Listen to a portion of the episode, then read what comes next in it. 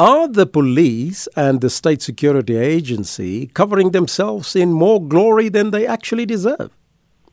Yes, I I would agree with your statement. Definitely, yes. There was early there was early warning signs that this this is going to happen, and they did not prepare for it.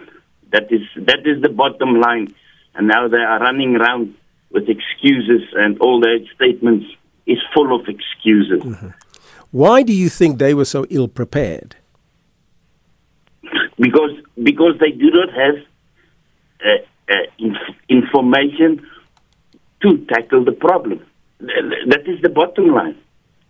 You must have you must have information which you turn into intelligence, which became uh, evidence, and they do not have this.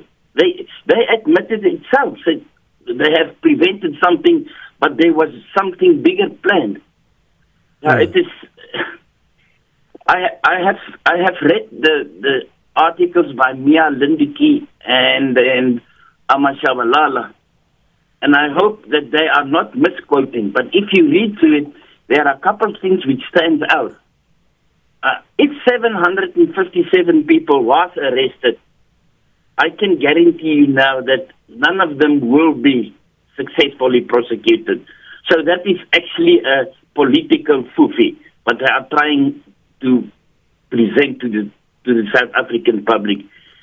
Mm. Uh, there are so many things which which stands out and which caught the eye that yeah I I, I am ashamed to see or to yes. think that I'm a South African and can and and must rely on the state agency and the police intelligence.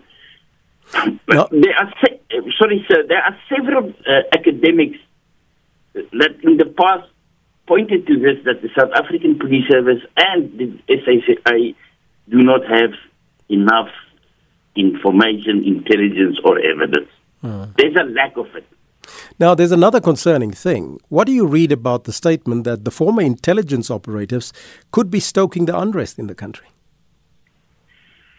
I do not have, it's not my uh, uh, responsibility to, to, to uh, research that. But if that is true, then, then, then we're in for a civil war. But, but at the end of the day, these things was on the table in 2019, the day when the former president uh, uh, did not uh, uh, testify before Judge Zondo.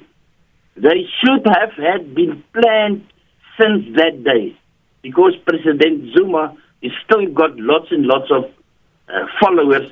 And I do not say that they are responsible for this, but it definitely triggered what happened. So they should have a plan for this. They should have uh, uh, recruited a- agents, specific agents. And we must understand that there's a difference between an agent and an information. There's a lack of it. Now, we've asked this question before, but what do the police and the intelligence services need to do to quell this violent mayhem, you think? Yeah, it's, yeah, pro, proactive.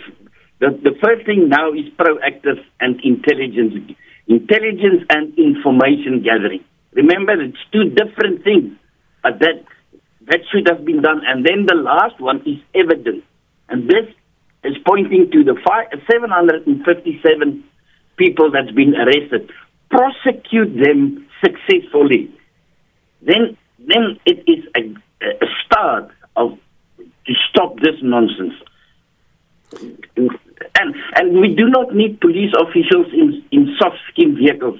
We need police officials in Casspirs